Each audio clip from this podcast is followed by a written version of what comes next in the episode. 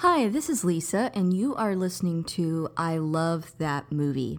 This podcast is for movie lovers. It's not an unbiased opinion, it's not a straightforward review, it's just a couple people talking about a movie that they love.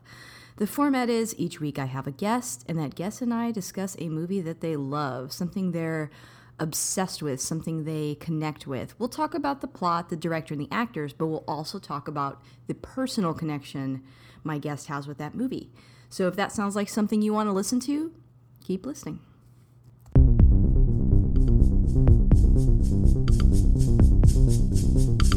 Hey,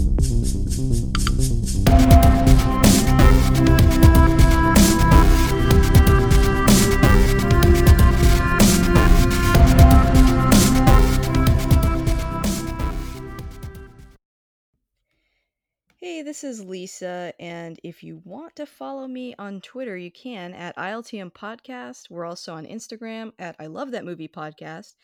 We're on Facebook, and you can also support us on Patreon. Uh, that's www.patreon.com slash I love that movie. This show is always free, but if you want to throw a couple dollars our way to support the show and keep it running, you can. And I do want to take a quick moment to thank my top patrons, and they are Chris Balga, Jeff Widman, Michael Cross, and Philip Barker. Thank you guys so much for keeping the lights on. I really appreciate you. And when you do sign up, you get an extra bonus episode of my weekly ramblings about all the new shows that are coming out. For instance, right now I'm talking uh, Umbrella Academy, uh, just wrapped up Stargirl. In fact, I'm going to have to add extra stuff to my slate because all my favorite shows have ended. But don't worry, there will be more content on there. And you only donate about a dollar or more, and, and you get that bonus episode.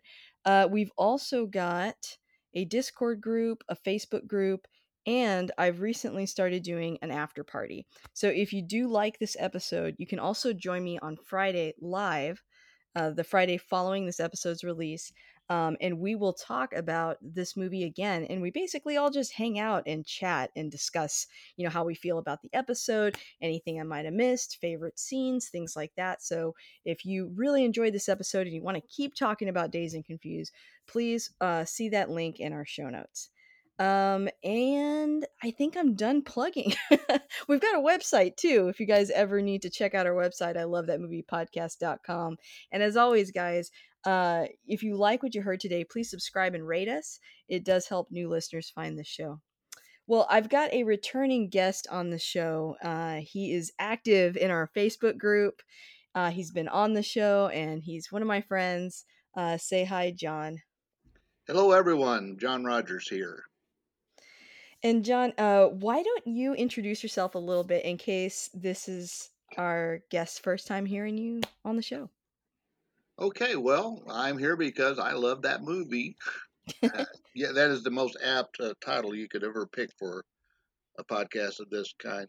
Uh, I, for those of you who follow us on Facebook, I'm the guy who posts all the Turner Classic movie alerts and things that uh, happen on there. I'm I'm a big lover of older movies, uh, but I, I like uh, contemporary stuff as well. I'm a retired school teacher and um, uh, sometime community theater person whenever that's going on, which we're kind of not right now. And uh, and I was honored and, and had a wonderful time being on the I Love That Movie episode where we discussed To Kill a Mockingbird a few years ago. And I'm really, really glad to be back with you tonight. Well, John, uh, yeah, you have fans in the group for sure. I know Scott's always like, I love the Turner Classic movie updates. So you're very much appreciated in there. And you're always adding new people to the group too. So I appreciate that as well. And I've seen your plays. Well, I've seen one of them, uh, one that you directed uh, last year. Um, and hopefully that'll get up and running again. They're usually in Denton, right? Yeah, I'm. I'm uh, I live in North Denton County. I'm uh, a regular, if you will, at uh, what is now called Theater Denton. Uh, Denton Community Theater and D- Music Theater of Denton merged a couple of months ago, and it's now known as Theater Denton. And I've also done some things at uh, Lakeside Community Theater in the Colony, and um, last uh, last fall I was in August Osage County at the Theater of North Texas in Southlake but unfortunately, that theater uh, ceased operation not too long after that. But Oh no. yeah, uh, but it was a. If I can brag a little bit, it was profitable for uh, some of us in the cast and crew on that. Um, myself and uh, uh, Jenny Tucker won the Column Awards for Best Actor and Best Actress in a in an equity play uh, last month, I think it was, and our director and uh, uh, producer, I think they won Best Play and Best Set Design. So you know, we we brought home a little bit of hardware. Uh, and uh, I've done uh, used to be a regular down at Duncanville Community Theater before we moved up here, and uh, it, it's my my other hobby.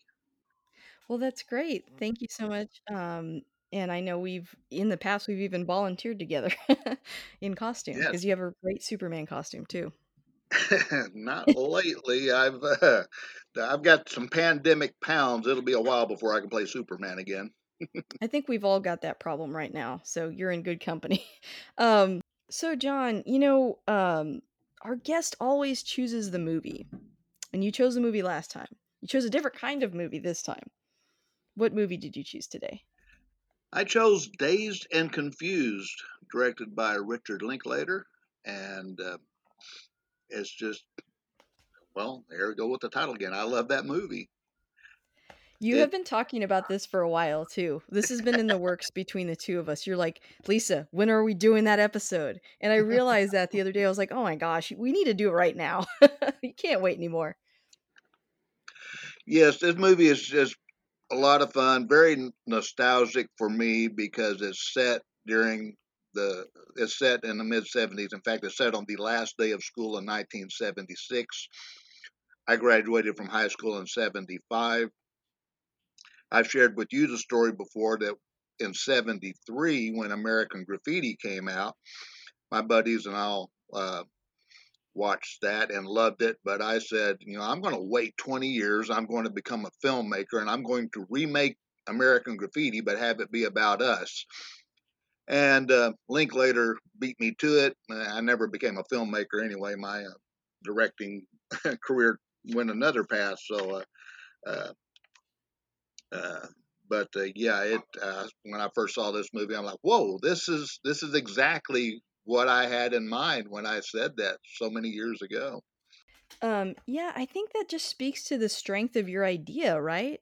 I mean, I think that a lot of people saw American Graffiti and they had that same thought like, hey, we could do this with, you know, different eras, with the 70s.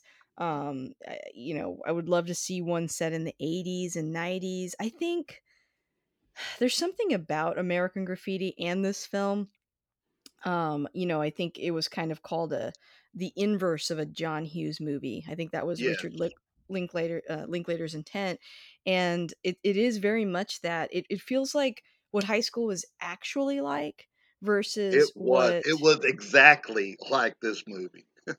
right, and, and, and in a way that's like there's no there's no real like drama in this movie. There's no seriousness. I think we've fallen into like two camps with teen movies, right? Well, like either they're incredibly serious and dramatic and kind of depressing, or they're, you know, John Hughes extremely happy, a little more Hollywood, a little bit higher production.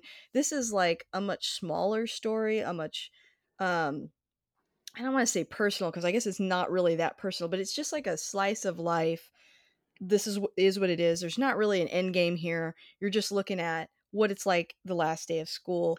And there's just something super charming and relatable about that that, you know, no matter when you see it, it's got like just a pool of its own that I, I kind of wish we had more teen films like this, if I'm honest. Yeah, a lot of people point to Fast Times at Ridgemont High as being this movie for the 80s, but I disagree. Um, this movie, as you said, slice of life. This movie is everything in it happens during one 24 hour period, where Fast Times covers pretty much the whole school year. Um, like Fast Times, there's a lot of vignettes. There's very little uh, linear. Well, it is linear, but uh, very little uh, plot. Is right. and uh, it's very episodic. You're following different groups of kids around and and seeing how they interact and the things that they're into, and it's not just one person. You know, while it is a coming of age story, it's not a one person coming to some cosmic realization about the meaning of life. It's just kids in 1976 getting ready to go buy Aerosmith tickets. Something I was thinking about last night when Nick and I were watching it, and he actually brought it up that you know, there's something about just like riding around in a car with your friends. That's like a huge part of high school. Like, not necessarily w- what they go to do, but just that a lot of being in the car, it's late at night. It's like that thing of you don't have a lot of money, you don't have a lot of places to be, you can't publicly party anywhere. So there's just a lot of in between in the car time. Do you agree? Oh, oh yeah, and also this was before the big oil crisis. It was a big part of our lives. Gas was when I first started. Uh, when I got my first car, gas was only forty nine cents a gallon. Of course, minimum wage was only like a dollar and a half or something. But uh, um, but it didn't take a whole lot to fill up your cat a car with gas and and just go riding around and uh, uh, video games weren't a thing yet. That was still a little down the road. Um, so yeah, we would hang out uh, and ride around in the cars, play the the radio on our favorite stations, playing all that wonderful music. I hope we're going to talk about the soundtrack of this thing because it's amazing. Um, and um, just be. Uh, and that that was a, a big feature of American Graffiti too. The the cruising. Uh, in my case, uh, where I grew up, we had a a Jack in a Box, and across the street from the Jack in a Box was a two lane parking lot behind uh, a, sort of a strip of, of shops, and we would just ride around and around that parking lot until you saw somebody you maybe wanted to talk to, and you'd pull in and park and you know uh, talk, maybe pass something between each other or whatever, and and um, and the law enforcement in our town kind of liked that because they knew where we all were, and uh, and uh, we had pretty. I, I, think they were pretty cool uh, uh, law enforcement in, in our little town. I won't say exactly what town it is, but uh, uh, they knew we were there, and they knew what was going on, and they, you know, unless something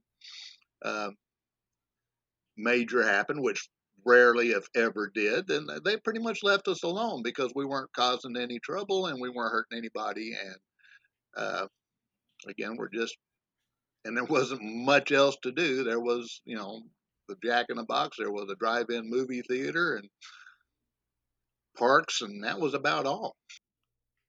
So it occurs to me there's one thing you're not saying that I think is different for like me in high school, and I think maybe why the culture shifted you're not talking about a mall. And I think I think that things move from cruising around in the car to going to the mall. And maybe that's why movies after that were a little bit different. You know, when you yeah. when all that all that time got replaced with, you know, my parents just dropping me off at a mall and being like, "I'll see you later." And we'd all kind of hang out there but we didn't drive around quite as much. I still remember driving around though, again because you just didn't have a lot of money. So I'd I'd be at the mall for a while, but I didn't really have any money to spend. I'd go to the arcade for right. a little bit, and after a while, I was like, all right, I've there's nothing else to do here, and yeah, that's well, something that you middle, lose as an. Oh, in the middle 70s, the malls were just starting to spring up, and yeah.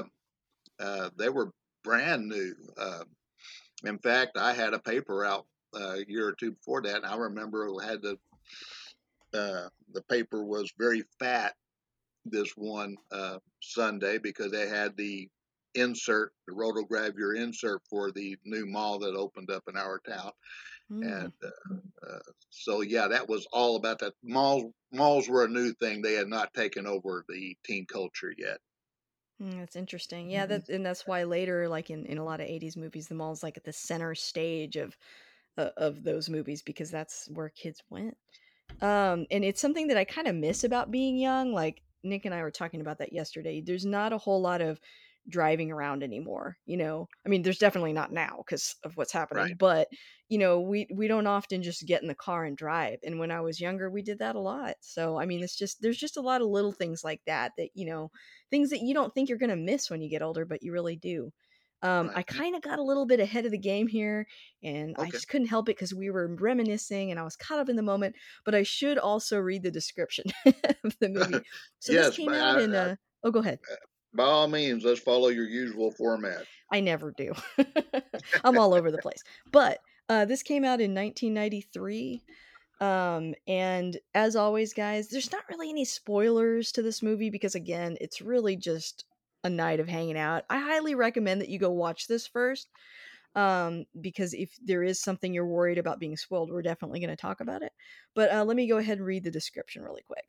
Uh, this coming of age film follows the mayhem of a group of rowdy teenagers in Austin, Texas, celebrating the last day of high school in 1976. The graduating class heads a popular pool hall and joins an impromptu keg party. However, star football player Randall Pink Floyd has promised to focus on the championship game and abstain from partying. Meanwhile, the incoming freshmen try to avoid being hazed by the seniors, most notably the sadistic bully Fred O'Banion. And that's it. There's not a ton of plot, and that is okay, that I can't wait to dive into, like, all the different things that are in this movie and things that have changed. I absolutely love that it's, uh, based in Austin, Texas, and I have to think that's because the writer-director grew up in Houston, right? Right. Uh, Richard Linklater is a Texan, and, uh, and if you know me, you know that, uh, occasionally I do a a a Texas author poetry reading thing, uh, ever since the pandemic started. Uh, I have a special place well, on the Mockingbird podcast, I pointed out that the screenwriter for that was Horton Foote, a Texas writer. Uh, but yes, Linklater is from Texas, and I think that's one of the reasons why it spoke to me because suburban Austin looks a lot like suburban Dallas-Fort Worth did back then. Uh, we had a pool hall that we hung out where we hung out. Uh, uh, a plot point um uh, it's set in '76. There was a statue of the, uh, the fife player and the drummer from the the famous painting Spirit of of '76 in the film that the kids steal, and one of the kids paints their faces to look like Kiss. Yeah. And that is very similar to a prank that was pulled quite often in my town where the Big Boy from in front of Kip's Big Boy restaurant would get stolen for a senior prank and placed on top of the high school. Uh, the cars in this film are dead on. Uh, in fact, there's a discussion between two of the characters about what all's under the hood. That was a big thing among some of the uh, kids in my generation was, you know, how uh, powerful they can make their cars and, and uh, that sort of thing. Um, the soundtrack, uh, I'm sure you got in your notes that one sixth of this film's budget was spent on gathering the music that they wanted, uh, that Linklater wanted to be playing. Just as in American Graffiti um, had all that great music from the late 50s and early 60s, this one definitely uh, is uh, classic rock through and through. In fact, it's always been a contention of mine. You can take the, the two soundtrack discs from CDs from this movie, the Forrest Gump soundtrack, and the Knight's Tale soundtrack, and you could pretty well program a classic rock radio station with just those four or five CDs there. Yeah, um yeah, I did have written down that, uh, that it was one sixth of the budget, and that's not surprising. There's a lot of great music in there, and also, when you were talking earlier about Austin being similar to Texas, I think, you know, there's a perception about what Texas is like, um, and that's a a I think a more modern take of where we're at now, but I think the Austin and the Dallas of the '70s was very different from what we have today. I think it was a lot more like, a lot more, you know, liberal, to put it lightly. I mean, you know, more hippie culture, more, um you know, this is where, you know, KERA started. This is where Right. uh, NPR started. I mean, I think people kind of forget that Dallas used to be so different. Like the landscape was different, the culture was different, and so I think people today might see this movie and they realize it's in Austin and they were they would be like that's weird you know my perception of t- of Texas is just very you know conservative a little more traditional uh Right. maybe more western but Yeah, there's not a single pair of cowboy boots inside in this thing. Right, it's like, I think that that speaks to you know, and I'm not trying to to, you know, pigeonhole or leave anybody out politically or anything like that when I say that, but I'm I'm just saying literally, it is different from, I think, what is perceived and because what we perceive is what's Dallas today is more like, you know, you do see more cowboy hats these days, and you do see Oh, more sure. of this kind of, like, not debutante, but you know what I mean, like, upper class, like schmoozy culture in Dallas. So I think things have just changed so much from what they used to be in the 70s that Mhm. I think younger people today might watch Dazed and Confused and they probably pop it in assuming it's going to be about LA and then realize, oh, this is in Texas. That's really unique. And like you said, there's no cowboy boots, uh, not really any accents. Um, Right, uh, that's yeah, something I always point out, except for Matthew McConaughey and the gentleman who played the coach, uh, you couldn't tell where these kids were from. hmm And and then my role as an educator, uh, you know, I obviously have a Texas accent that sometimes I have to hide when I play a role. Uh, my father had a very distinct Texas accent, and you couldn't even have understood my grandfather. Where my son, I, I, I dare say that people, if you heard him talk right now, you wouldn't be able to tell for sure where he comes. So each generation, the stereotypical Texas accent gets less and less.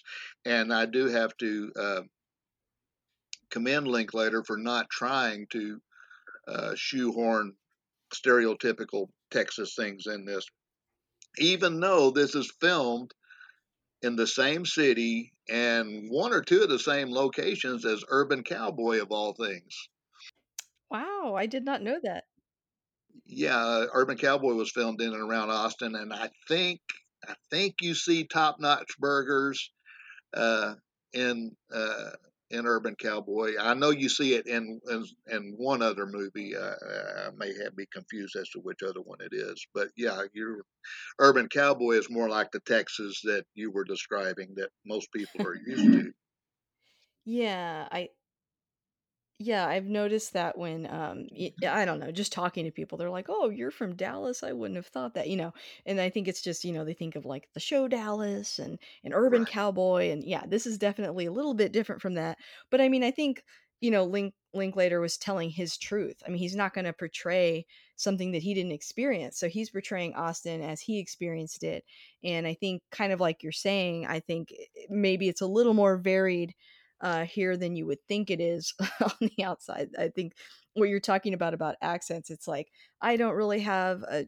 I mean, I do slip into a Texas accent, but it's not as pronounced uh, as as some. But then other people in my life, some do, some don't. It's just kind of yeah, that's just how Dallas is. Um, but yeah, that you we actually wove in all my quick facts already. So that perfectly we just they they organically came up in the conversation. So I think the next thing I want to do is maybe just tackle some of your favorite scenes and then we'll kind of talk about the actors in them that way too. Okay. Um, favorite scenes. It's kind of hard to have a almost favorite movie and have any one favorite scene. I'll, let me start with the favorite character, and that's Anthony Rapp's character Tony. I was shocked that was him. I was like, "Oh my gosh, that's Anthony Rapp." I couldn't believe it. Uh, well, let's talk for a minute. There were so many careers that began in this movie, Mhm. some of which went on to wonderful things like uh, Matthew McConaughey. We mentioned him earlier. Um, Milla Jovovich was in it. I probably just mangled her name. Uh, Anthony Rapp. Um, Cole Hauser, he's currently on Yellowstone. Oh, that's a really popular show. Yes, it is. Parker Posey. Yeah. And Renee Zellweger had a bit part in it um, just three years before she did uh, the the Tom Cruise movie. Oh, yeah, that's true. yeah. I thought I saw her, and then I was like, "Was that her?" Yeah, Um it was her. She's known as Girl in Blue Truck, uh, and most of the later scenes, like around the Emporium, the pool hall, she's the girl in the red and blue uh, striped top. But uh, I don't think she has any lines. So yeah, there's there's actors like that who went on to careers that we all know about, but then there's actors that should have that kind of didn't, like Jason London, who you mentioned as uh, in the synopsis as being the star quarterback guy. Uh, he he has star quality written all about him in this movie, but his career never really took off. I mean, he's worked steadily, but uh, he never became a major star. Who was Anthony Rapp's friend Mike in this? Uh, I know I've seen him in things like Saving Private Ryan, and he was on Friends. He was also the Hebrew Hammer. Yes, forgot about that. That's how that's how we recognized him because we kept like Nick and I just kept looking at him, and then Nick all of a sudden was like, "Do you know who that is?" And I'm like, "Who?" And he's like, "The Hebrew Hammer." And I was like, "Well, obviously it is." Like when I, you know, but he's just so young. Sure, sure. Uh, uh, Wiley Wiggins, who played Mitch, who was sort of the main kid of the younger kids, who was uh, uh, the baseball pitcher that I mentioned to you earlier. I think we weren't on yet when we talked about this. Uh, yeah, let me just say the first time I saw this movie, I didn't see it in the theater. Uh, Oh, okay. I was it came out during what I call my dark period because it was before I became a teacher. I was a retail manager and I was working deep nights for a supermarket chain. And I would flip on the TV in the early afternoon to uh, at, at what was my bedtime. And I was flipping the channels and I came across uh, this movie. And uh, as you know, I love baseball movies. And that was the scene where Mitch is pitching in the game. I said, "Oh, okay, we got a movie here about kids playing baseball. Maybe it's like The Sandlot or something." I, I had no idea what it was, and so I stayed with it, and I went, "Whoa, this is my high school story here," and uh, uh, so that's why I stayed with it that first time, and and I've seen it innumerable times since. Okay, back to Anthony Rapp's character Tony. Uh, when we first meet him, uh, uh, Pink calls him uh, John Boy, and he seems to be sort of a scholarly type, uh, and uh, they called me John Boy when I was in high school because that's when the Waltons was on. John Boy Walton was an aspiring writer, and so there's that connection. And uh, he just seems to be a little bit more intellectual, not super popular, but not an outcast either.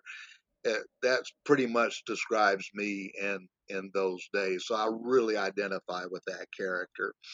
Well, I'm so glad you explained that because I I wasn't sure what the John Boy reference is. I think that was a little before my time, so I I like that explanation. But um, I was thinking about this movie last night. I'm like, I wonder who John's gonna say reminds him of himself the most.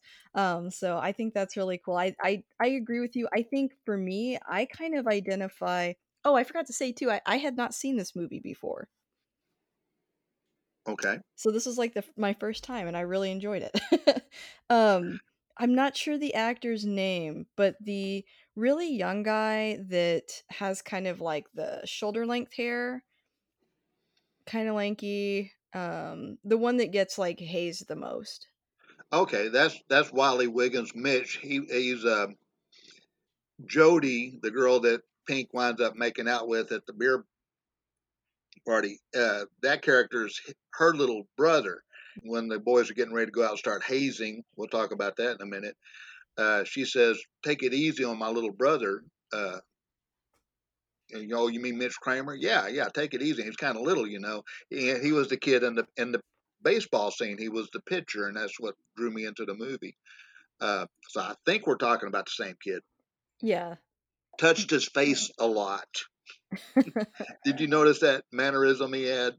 He reminded me a lot of Joseph Gordon-Levitt in Third Rock from the Sun. Like, I have to think that when they made that show, they were like, "There's this one character in Dazed and Confused, and I want you to mimic this guy." Like, he even looks like him, same haircut, everything. It's really I interesting, but I can see that. yeah, Wiley like Wiggins, uh, as another actor who did a fine job in this, but really didn't get into uh, acting as a profession. He wound up working uh, as a designer or something for Apple computers, I believe. I can look that up. oh, But wow. uh, yeah, uh, so uh, again, that's funny how life. Well, of course, again, a lot of these kids were kids when they made the movie. A lot of the actors were a little bit older playing kids, especially the the upperclassmen. Yeah, that makes sense. Yeah, you can you can tell, like, you know, characters like Ben Affleck's character and and some of the older senior girls. Um, but yeah, I was I just thought it was funny, like, when I was watching this movie, I was kind of thinking, "Who do I identify with?" And I don't really identify with any of the girl characters. I didn't quite fit into any of those categories. Uh, and I told Nick, I said, "I think I'm the kid with that ad giant Adidas sweatshirt on." I don't know what was going on in the early '90s, but when I was in middle school, I wore a lot of, you know, baggy Adidas T-shirts, a lot of baggy jeans. Um, so I was like, I think I looked more like this kid than any of the girls. And I was definitely small, you know, I'm five foot one. So I and I was always getting picked on for looking younger. So I just he was the character I gravitated towards the most. Yeah. And you touched on something there. The fashions, the clothes were right. Again, all the details to this are just so dead on. The the girls were wearing big bell bottoms, and I think there's a scene where you see a girl wearing jeans so tight they had to use a pair of pliers to zip them up for her. Yeah, I loved that scene. That is too real for sure. Like, we all remember, like, trying to fit into clothes that we didn't, but it's fashion, you had to do it. And also, same thing, like, when I was in middle school, for some reason, the '70s were just coming back really big. I had a you know, there was, like, a lot of, um, you know, the flowers, I I had bell-bottom jeans, and I remember my dad being like, "Why are you dressing like this?" You know, my mother was the one that always bought my clothes, so she was aware of what I was buying, but I'd come home and my dad's like, "How come you're wearing bell-bottom jeans and you're wearing this and wearing" he's like, "That's what I wore in high school." And I was hmm like, "Ugh, "Whatever, dad," you know? But and then right after that, that's when we get into, like, the grunge era, but it's kinda interesting to see that on film because I think it's almost like the later '90s really drew upon the style of the '70s way more than the '80s, you know? It's almost like they were like, Right. "Goodbye, '80s, we are rejecting you, we're gonna go back to the '70s, uh, that was more real." And also the fact that just like you're saying, it's it's more of a realistic version of what the fashion was like and not like, you know, Saturday Night Fever or something. Right. Exactly. Yeah. Uh, yeah. Back then, my buddies now we wore blue jeans and uh, various different kinds of, of shirts, uh, and which you, you see all of them in there. Sometimes it was just a pocket t-shirt. Sometimes it was a, a shirt with big puffy sleeves, like Pink wears in the later part of the movie. Uh, big big collars, all of that. And again, not a single pair of cowboy boots do you see in this movie, and uh, very few of us wore uh, cowboy gear. Uh, you mentioned Ben Affleck. This is one of Ben Affleck's first roles, and when I saw it, I didn't even recognize him. You know, I knew him from Good Will Hunting and uh, the later things. He's very identified with Boston, so it's kind of strange to see him in this movie set in Texas. Although, like you said, there's nothing that really says it's Texas per se, except that uh, uh, it could be suburban city anywhere. Uh, but Yeah. uh, interesting to see Ben Affleck uh, with his curly hair hanging down in his face and being the most sadistic of the hazers. Let me talk about hazing for just a minute. Yeah. It seems it it seems to be very cruel, and it was, and it was there, and that's why it's included. Uh, since then, there people have gotten better sense and passed some laws. Uh, occasionally, you will hear uh, a news thing where some hazing incident goes terribly wrong. And, uh, and for those who haven't seen the movie, the hazing here is that the upperclassmen would grab uh, the incoming freshmen and paddle them with wooden paddles. Paddling was was a thing that was used for corporal punishment all through my school life, and I had to have a discussion with the board of education like twice in my whole uh, school career. Uh, so yeah, the paddles that you see the boys making and using in this are very much like the ones that the assistant principals and coaches used uh, to maintain discipline. Uh, but uh, in my school, it, the hazing and my school was uh, high school it was while I was there was just uh, tenth, eleventh, and twelfth. The freshmen were still down at junior high, so it was the incoming sophomores that bore the brunt of the hazing, and it would mainly um, focus on football boys, uh, the incoming athletes, and the, uh, when football practice would get started in late summer, the upperclassmen would grab a sophomore player and cut his hair so that the only way to fix it was to go get it buzzed all the way off. It was called clipping. Uh, so uh, that was the uh, suburban Dallas Fort Worth version of hazing that was going on uh, uh, in my experience. Well, yeah, I was going to bring that up because uh, I was wondering. So hazing, you know, in in modern day, we associate that with college and not with high school. Um, and by the time I went to high school, there was no hazing, at least at my high school. Um, so that was kind of interesting to see. You know, now when you see hazing, it, it tends to be at the college level and it Mhm. tends to be associated just with like sororities or fraternities.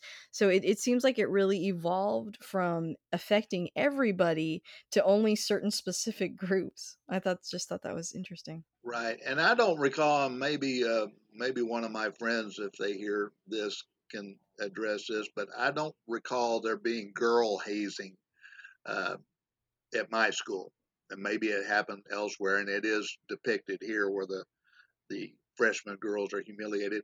And you got to love the way Jody, uh, Michelle Burke's character Jody, takes the little girl Sabrina under her wing, just as uh, Randy Pink Floyd takes uh, Jody's little brother uh, Mitch kind of under his wing.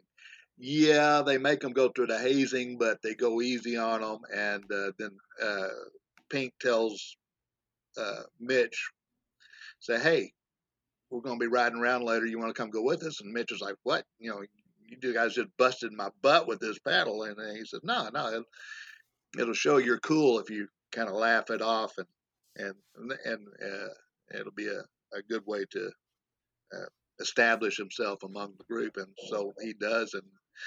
Uh, uh, Mitch has a good time the rest of the night hanging out with his new friends. Some of the ones he's just busted his butt with a paddle earlier in the film. Yeah, I would say I would say outside of this, there's always a little bit of tension between like the seniors and the freshmen. Like that's kind of a common thing that I think still happens today. Um, and you know, who wouldn't want the cool older kid to take an interest in you. And, you know, like you said, in- incorporate you into the group and give you a heads up. And I think we all kind of wish we could go back in time and help our younger selves. And so that that kind of fulfills a fantasy on Right. both ends, right? Yeah, it does. Uh, when I was a senior, um, my little brother was a freshman, and that was the year that they did bring freshmen up to our high school. So uh, he would ride with me to school, and we would have a blast in the morning. Uh, singing along with the radio and, and whatever. And then we get to school, and I'd be like, dude, I don't want to see you. I don't want to hear you. If you pass me in the hallway, do not acknowledge me. uh, and then when we'd ride home in the evening, we'd crank up the radio and, and have a good time again. So, yeah, the, there is a, a division between the upperclassmen and the lowerclassmen. But here it's is summer vacation and uh, in this film, and uh, so those lines blur. Especially once some of the underclassmen like Sabrina and like Mitch uh, show that uh, you know they belong. Yeah.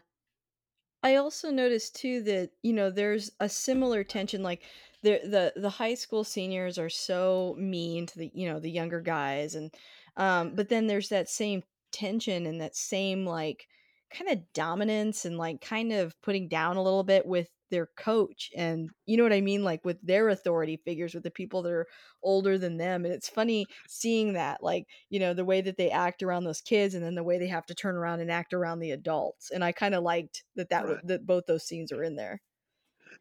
But there's some really cool adult characters too, like the guy, uh, the convenience store man.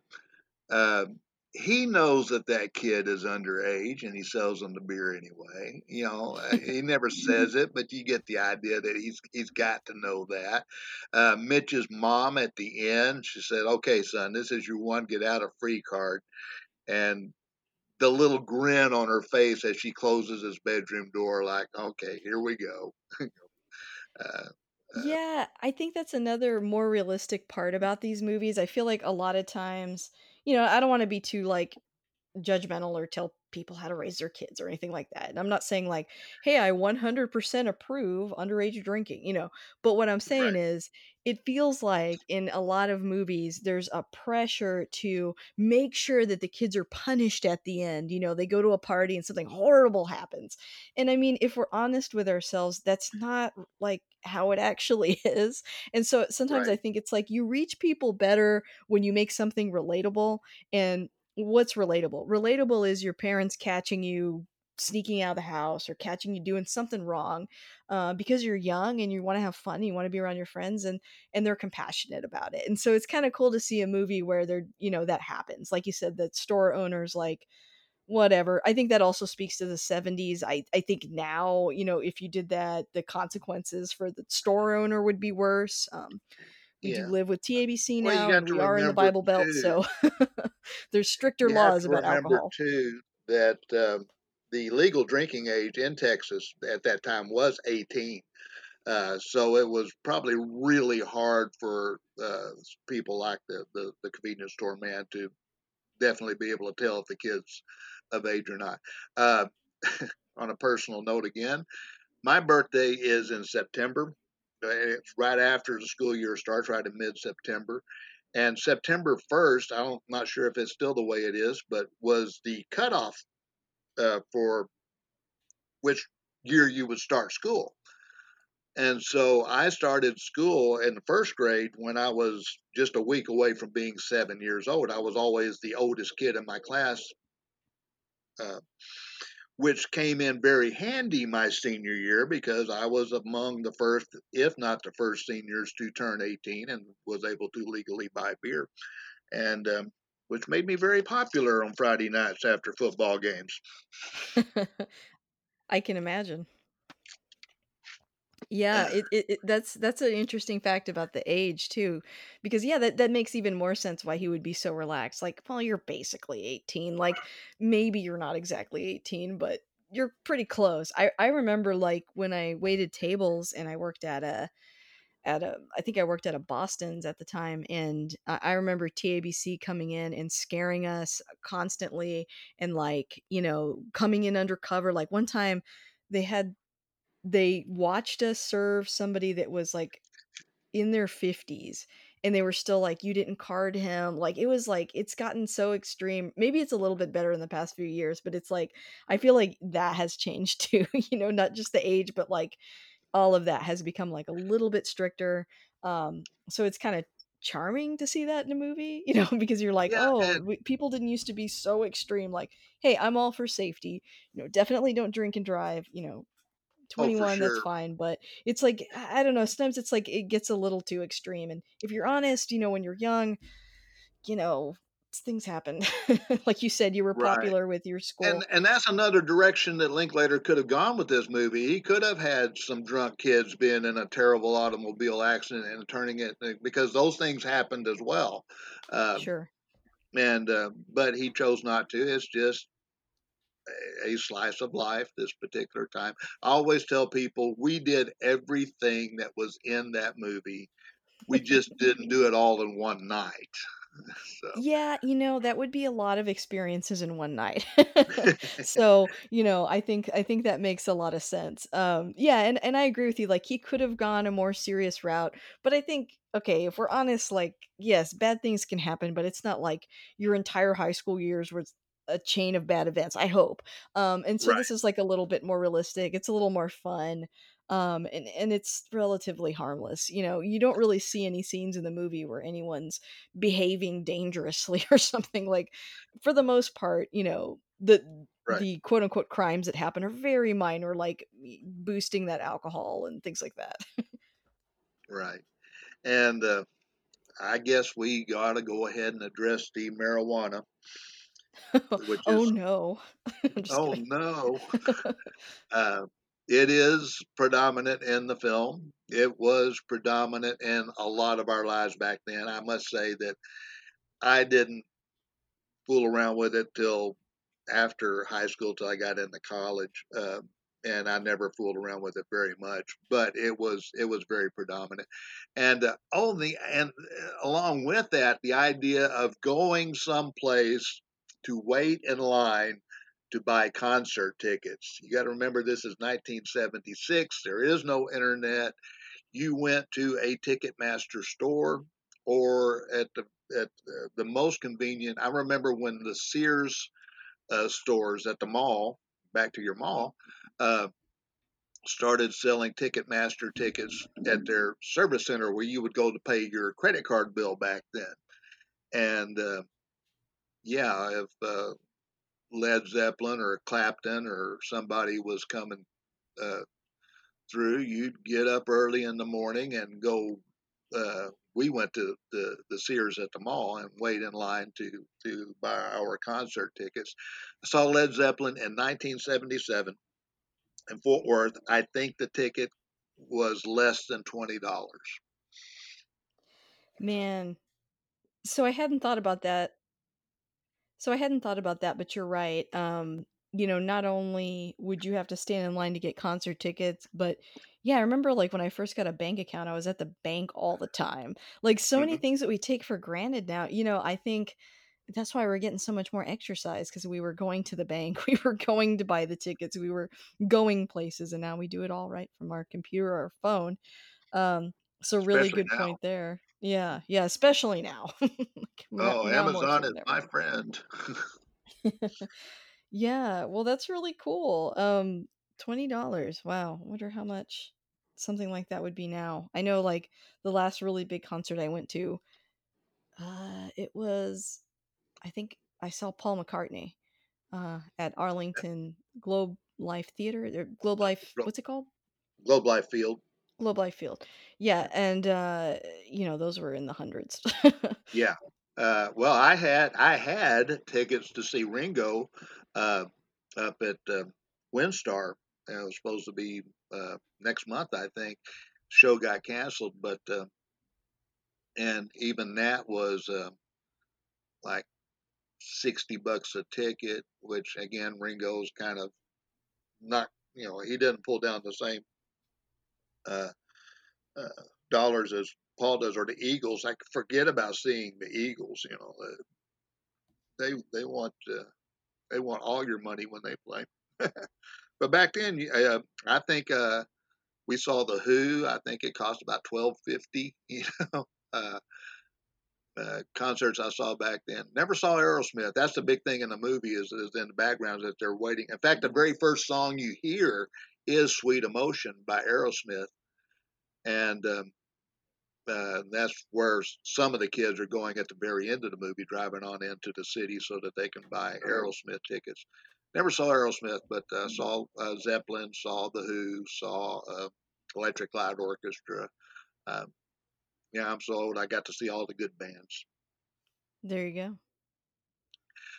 Uh, yeah, let's talk about the music for just a minute. I, I don't know if it struck the same chord with you as it did with me, but uh, I already kind of mentioned you could program a 92.5 uh, classic rock station with just a soundtrack from this and a couple of other movies.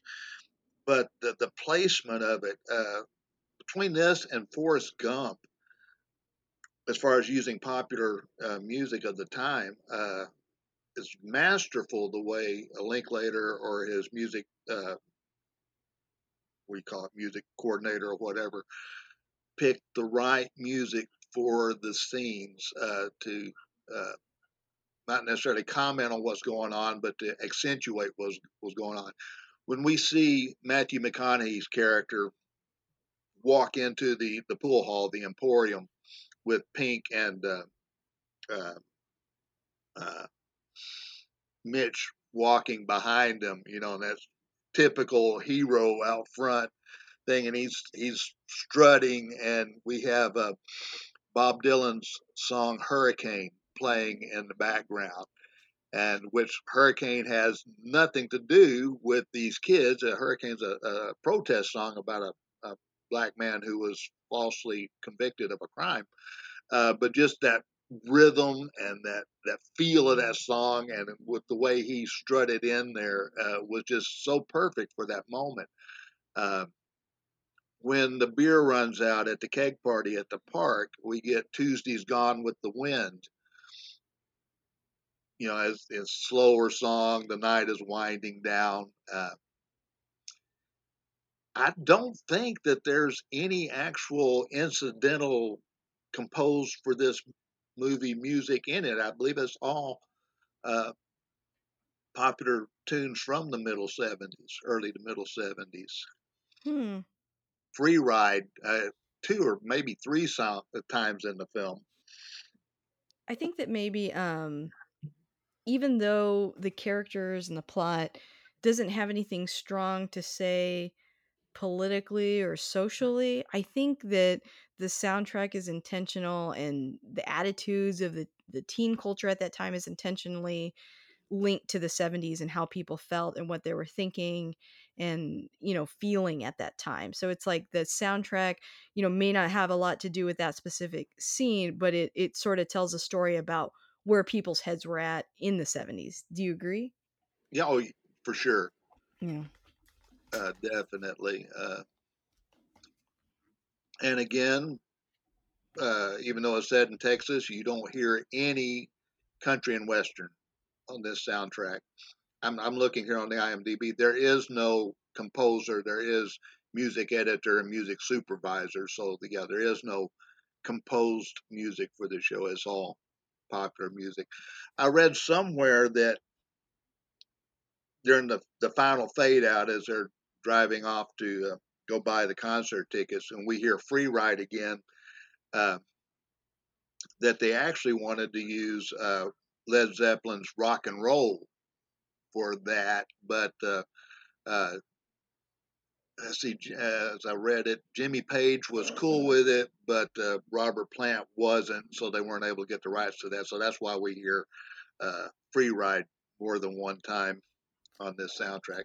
There's so many. Oh, uh, the crew you mentioned riding around in cars. There's a scene very much like American Graffiti, where everybody's just riding around in their cars, and we hear War's uh, "Lowrider," which uh, my students occasionally I would play music in my classroom when they were uh, doing work, and uh, uh whenever uh, Lowrider would pop up, they would go, "That's the Uh, George Lopez theme song."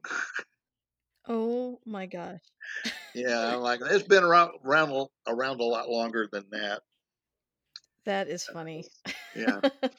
yeah, it's funny how people have these cultural, you know, touch points that now they think of it as his song. That's that's really funny. I've never heard that before. yeah, I think, you know, having every single song be like you said no composer that's got to be such a challenge especially you know the the budget of this movie went largely to that but that's also kind of got to be kind of scary because it's like man we really have to edit this thing to where it fits with all these songs and there's a limited amount of songs we can use so because they're not like making up their own music for it so that's kind of a, a cool fact yeah and you know we knowing a little bit about how movies are put together was hurricane actually playing on the set when mcconaughey walks into that building like that or was that did they match that music to that scene later on. You know, I, I would I would like to be able to ask Linklater about uh, those kind of choices. Were they made early on, or uh, were they made as a result of what was seen on the film? That oh, this will fit there. Well, I know that he sent like the cast uh, CDs um, and material for them to kind of research their characters and stuff like that. So I think on at least at that point they got you know probably a lot of the music and stuff from him, Okay, if not played not while the scene was shot. Yeah, I was watching a little behind the scenes before we started recording. Yeah, my uh, I've got the uh, the DVD that only has it has a few deleted scenes, but it's not that. that there's a Criterion one that I understand has a uh, treasure trove of information on it that I've I don't have and have not seen. I will, maybe I'll get a hold of it someday. I've got the I guess the standard issue CD is main uh, special feature that it has is a few deleted scenes, and uh, one of the very first deleted scene I, you see on that is I'm I'm glad they deleted it. It's uh, three of the characters are in a truck. They're on their way over to the junior high to uh, harass the incoming freshmen, and they see a couple of uh, Asian young ladies crossing the street, and one of them, it's more of a rednecky character, uh, says some very disparaging things uh, about them. But that was something that was going on at the time as well was that Vietnamese refugees were starting to uh, come here and uh, become part of our uh, culture, and uh, some were not as welcoming as others, and that's touched on, but that scene got cut, and I think rightly. It's just it's just an ugly scene, in, in my opinion. Really did not fit with the overall good feelings of uh, of this film. Yeah, it feels like he made an intentional decision not to uh, he, he was telling a different story. If he was telling the story of politically what's happening in the 70s, then he would have to touch on that. Uh, Right. but since he's really just telling a smaller story about these kids and their experience in high school and how they view it from their vantage point, you know, the most political it gets is the that one guy talking about like um Uh, there's a couple scenes where they they just kind of talk about like the man a little bit but it's not Yeah. very not very in depth and i think you know if he was telling a, a serious movie if it was a serious film dealing with some heavy topics eh, you know would definitely welcome that but it would def it would feel a little out of place i think like you said it would just feel like an angry scene that you're like well that's awful like am I supposed to still like these characters? like, you know? Right. So it's like probably better to not include that and, you know, save that for a story that that requires that. Um, I, I, I agree with you there. I, I did notice that when I was watching or when I was looking for behind the scenes stuff like on YouTube, um, that there's a lot of deleted scenes. So there that must be, you know, you talked about the Criterion collection. There must be a lot of fans that like getting to see all the extra footage because I, I just noticed it came up so much. Yeah. But there's just a few deleted scenes on the DVD that I have, but I understand there is another edition out there that's got a lot more stuff on it. So that's probably the things that you're finding on on YouTube. Yeah, um, oh man, I had another quick point about uh, oh, another thing I wanted to touch on really quick was just that the bad guys in this movie, you kind of talked about it earlier, Ben Affleck, Parker Posey. What's unique about those characters, um, and I, Link Linklater said this himself, that they're even though they're awful, like they're bullies, there is they're not like they're they're likable bad guys. There's some there's a little bit of charm, a little bit of enthusiasm to where it's not like too dark. You're not like, okay, this guy is like evil. You're he's more just like a, a jerk, you know. Yeah. there's something human and redeeming about them. Um without them being 100% terrible. I think it just kind of suits the tone of the movie so that you're not like Yeah, left and you got to remember that Affleck's character O'Banion has just found out that he flunked and will not be graduating, and so he has a reason to be angry. Um, and uh, uh, so that's in there. As far as Parker Posey's character, she's just a little witch. She, uh, I saw an interview and uh, she was like, "I'm just bad and I like it and I enjoy it." like that she, when she was talking about her character, and there was just something kind of fun and funny about that because she's yeah, not too bad. She's just mean, uh, but yeah, like um, the, I, I didn't think about that about him not graduating. That that does make sense. He at least has some reason to be angry. I also heard that at the end when he or at that scene where he gets all that paint dumped on him, that right. he the words he chose um, in that scene in that moment. Uh, the not the director, but I think the producer was like, "You can't say that, man. You can't that." That's worse than the F word. And he's like, How is it worse? And he's like, It just is. You, you just can't say that. And they had to like really stick up for it and let him like curse in that one scene. And it's like, because if you censor him, it's like, come on, he's in high school. Like, you know, like this is how kids talk. Right. Uh, yeah, uh, and speaking of that, there's a, a a stat on the IMDb page. I'm not going to look it up right now, but the F word, uh, they've got a count of how many times it was used in the film. Uh, I think the only movie I know about where it was perhaps used more was The Commitments, but that's just how people in Ireland talk. Uh, and uh, the word man was there's uh, astronomical number of times the word man was used. oh, yeah. I actually have the word man is said 203 times in the movie. So there you go. I also liked um that one character that keeps saying the I guess like the the the stoner kid. He keeps saying uh what what's that phrase he keeps repeating over and over? Um Uh, he's he's like, "You know what I I know mean?" or you know as Slater, as Rory Cochrane as as Slater. He's, there's the one point he gets made fun, of because he tells the girls, "Check you later, man. Check you later." uh, but uh, uh, oh, he always wants to ride shotgun. Is that it? he, yeah, he always wants to ride shotgun and then there's that scene where he's um talking about the dollar bills and how they're green Oh and yeah. um and he says uh gosh I'm, I'm gonna find this i'm gonna edit this so that it's not just me looking for this forever but um let me see if i can find it he, like it's kind of like he's saying something to the effect of like you're following me you know what i'm saying Uh, um but he doesn't say you know what i'm saying he says something like that it, let me see. did you ever look at a dollar bill, man? There's some spooky stuff going on there, and it's green too.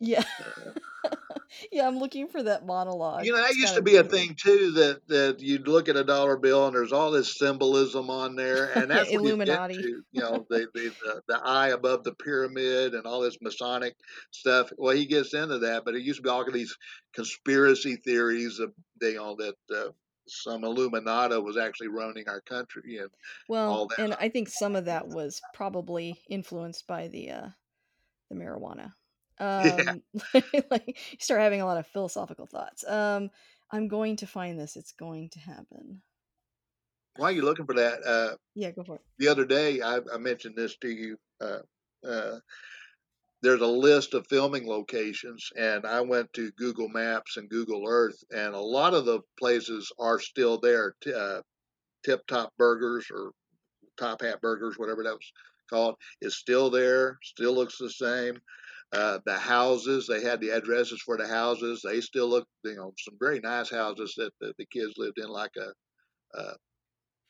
pickford's house. Yeah the pickford's mom and dad were the one adult characters that weren't quite as cool as some of the other adult characters. Uh, Uh, the football field is still there, but it has artificial turf now. The the high school was really a middle school, and the middle school was really an elementary school, and they're still there. Uh, but uh, and some of the places are, are gone now. Uh,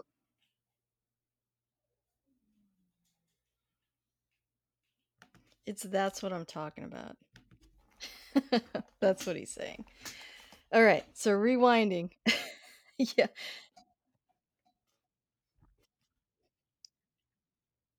yeah So so yeah, so rewinding real quick to what I was talking about with Slater, uh, behind the scenes, uh, Richard Linklater said that uh, you know he wanted to work in. That's what I'm talking about, man, because he said that that was that phrase is used so often. That's what I'm talking about, you know. Um, and and, you know, said so often in the '70s for whatever reason, like, just punctuating your point, and he was gonna bring this to the actor, and when he met the actor, immediately he said, "Hey, I think my character would say that's what I'm talking about, man. That's what I'm talking about. That's what I'm talking about, man.'" And he went, "Oh my gosh, we're, like, on the same page, exactly. Yes, you're the right choice." And I just thought that was funny 'cause I I you know, it just the different lingo that you use in different eras, you know, phrases that kinda get overused, and that's just kinda interesting. I just like that little point. I took a long time to to, uh you know, through the magic of editing, you won't notice, but I spent a long time looking for that. Right. But, uh, were there any other scenes that we haven't, uh, touched on yet that you wanted to talk about? That's what I'm You know what I'm talking talking about? about, uh. Uh well, again, I really like the theme of the of a couple of the older kids taking the younger kids under their wing, uh I like the uh, Don's character, Sasha Jenson, uh, who was a stunt guy before he did this movie, and didn't do a whole lot of other acting roles, but near the end, they're at at the football field and, uh, he gives this nice speech. The camera's on Jason London as Pink, and a nice, uh, probably a Steadicam shot as the camera kinda moves around him, and but, uh, in the background, we hear Don saying, you know, uh, this little monologue about, uh how he wanted it let's see. Yeah, here it is right here. "Well, all I'm saying is that I want to look back and say that I did the best I could while I was stuck in this place, had as much fun as I could while I was stuck in this place, played as hard as I could while I was stuck in this place, etcetera, etcetera." Uh and, uh I kinda like that because it's almost like he realizes that in another year, they're ingoing incoming seniors, another years, that's gonna be gone, and how many people have we known that their senior year in high school, sadly enough, may be the best time of their entire lives, uh uh Yeah, there's definitely there's definitely, like, an innocence and nostalgia to that time in your life, you know, I mean, it's it's that weird in between, right, where you're not quite an adult yet, uh, you're sort of a free agent, a little bit freer from your parents than you were as a kid, and, you know, even if it's a rough time, there's some fun stuff about it that you're never gonna relive again, and you don't really realize that while it's happening, so to have that self-awareness of, like, "Hey, this is, like, you know, the maybe the last time I'm gonna see all these people, the last time I'm gonna do all this stuff," and I and there there's things about that I need to really enjoy even though I'm stuck here, even though there's things limiting me, um, I just wanna do the best I can and have the most fun that I can i during this time, like, I think I mean, I certainly didn't have that level of self-awareness in high school, so I I like that too. Yeah, and one of the funniest scenes was when some of the guys are the the young men are riding around and, uh, for a prank, they're gathering up trash cans and throwing them against the mailboxes, and, uh, there's a bowling ball in the car, and the upperclassmen, uh dare the freshman to chunk the bowling ball out of the car, um, and I think their intention was to hit another mailbox, and he misses and hits something else, and and then it's just, like, dead silence for 15, 20 seconds, and then they just all hysterically start laughing. Uh, it's you gotta see it to to to just get that moment, but it's it's a cool moment, cool editing job, and that just the exact right amount of seconds pass before the tension is broken with the laughter, and, uh just a cool piece of of filmmaking there where when something totally unexpected happens, uh, from what has been established is about to happen. Yeah. Yeah, I think, uh, there's another there's another kinda scene like that too where, um, those 2 younger kids are walking around and they're drinking, and then one of them just ruins everything by breaking the the beer bottle and then they have to run. I thought that part was kind of funny too. Oh, yeah, yeah. There's some some three of the freshmen. Uh, uh, two of them had escaped the hazing. One of them got hazed, but uh, again, they're showing how cool the seniors were about it. At the same time, they after they busted the kid's butt, they gave them a beer, and so these three kids are sharing that beer, and then uh, one of them throws the bottle in the air, and it comes crashing down onto the pavement, and they have to scatter once again. Yep, just some good old harmless fun. well, um, I guess uh, are you ready for the last two couple of questions then? Okay. Okay. So, um, I always ask my guests these last two questions. I know we've talked about it this whole time when we're chatting about the movie, about why we love it, but if you had to summarize it, why do you think you've seen this movie so many times? Um, it's a cool movie. It's because of the soundtrack, and and again because I've seen it so many times. I can put it on and be doing something else, and it be just a nice, comfortable thing to have playing in the background. Or I can sit down and watch it and just enjoy it for its nostalgia again because it takes me back to my high school days. Or uh,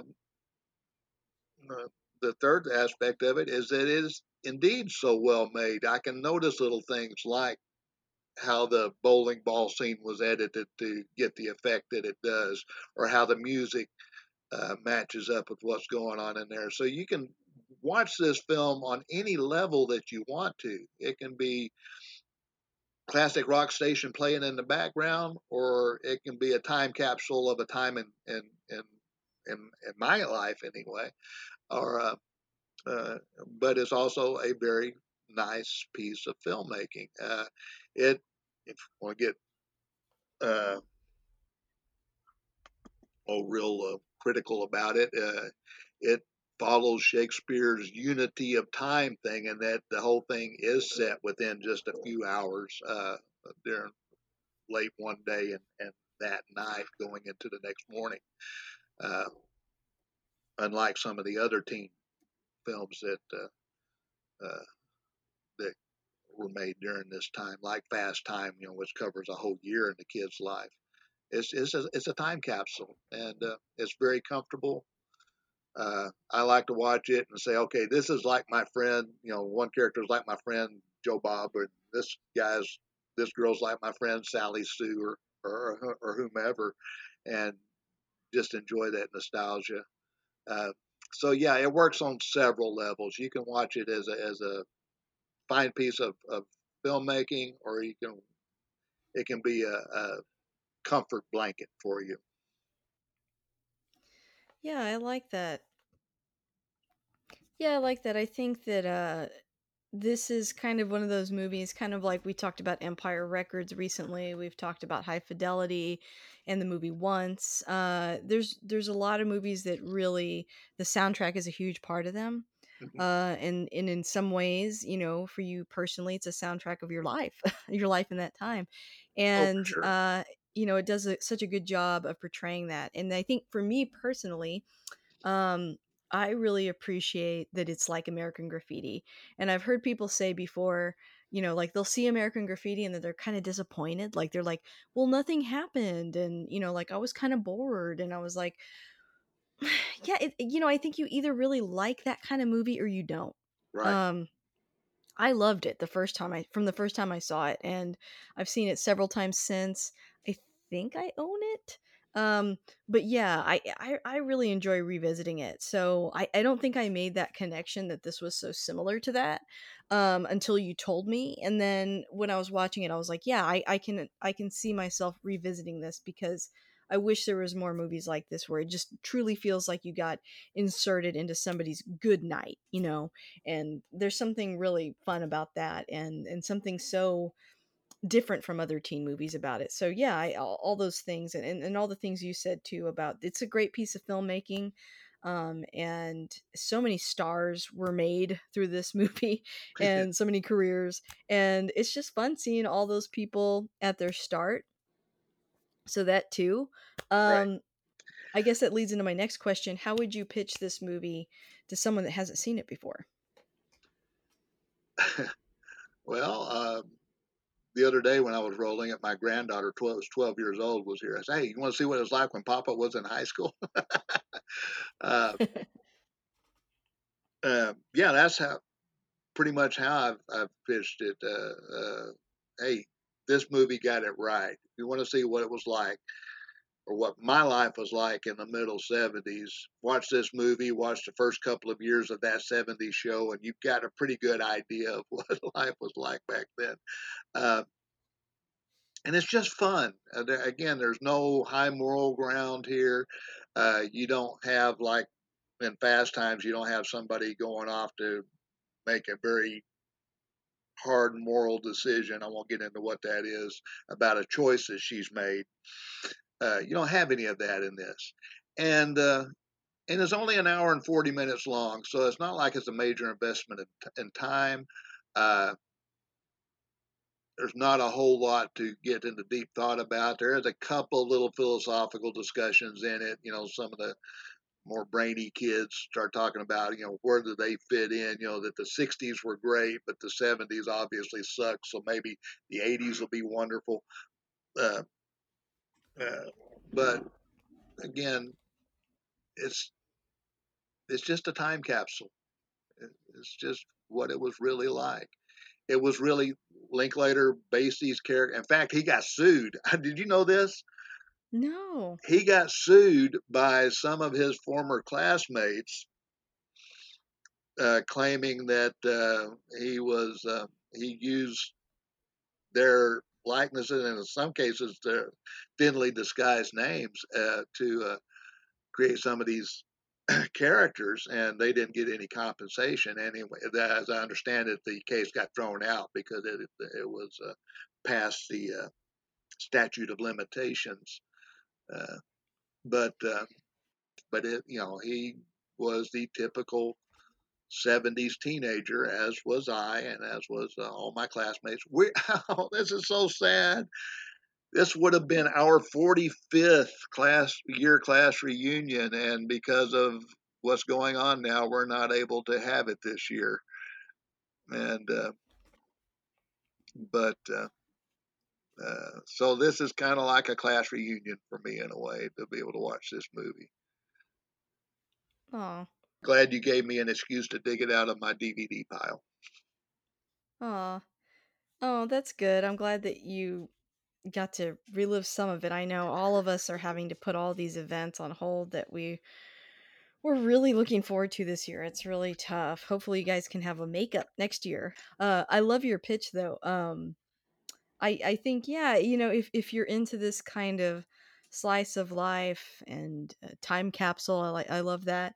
Um of the 70s, I don't think we get to see a whole lot. Like like I said, I feel like we see a lot of like, you know, Saturday Night Fever kind of stuff. So it's kind of nice to see something like this. I think the closest thing uh I think David Wang in the group was talking about like Once Upon a Time in Hollywood, which Tarantino was very influenced by this movie um, and so you can see some of that in there but you, you just don't see it portrayed very often and, and i think if you like some you know some of those other movies like that you might like this as well so a great thing to revisit um Yeah, I've heard that, that Tarantino was influenced by this movie uh, too. So, uh, yeah but again, there's no no blood guts gore.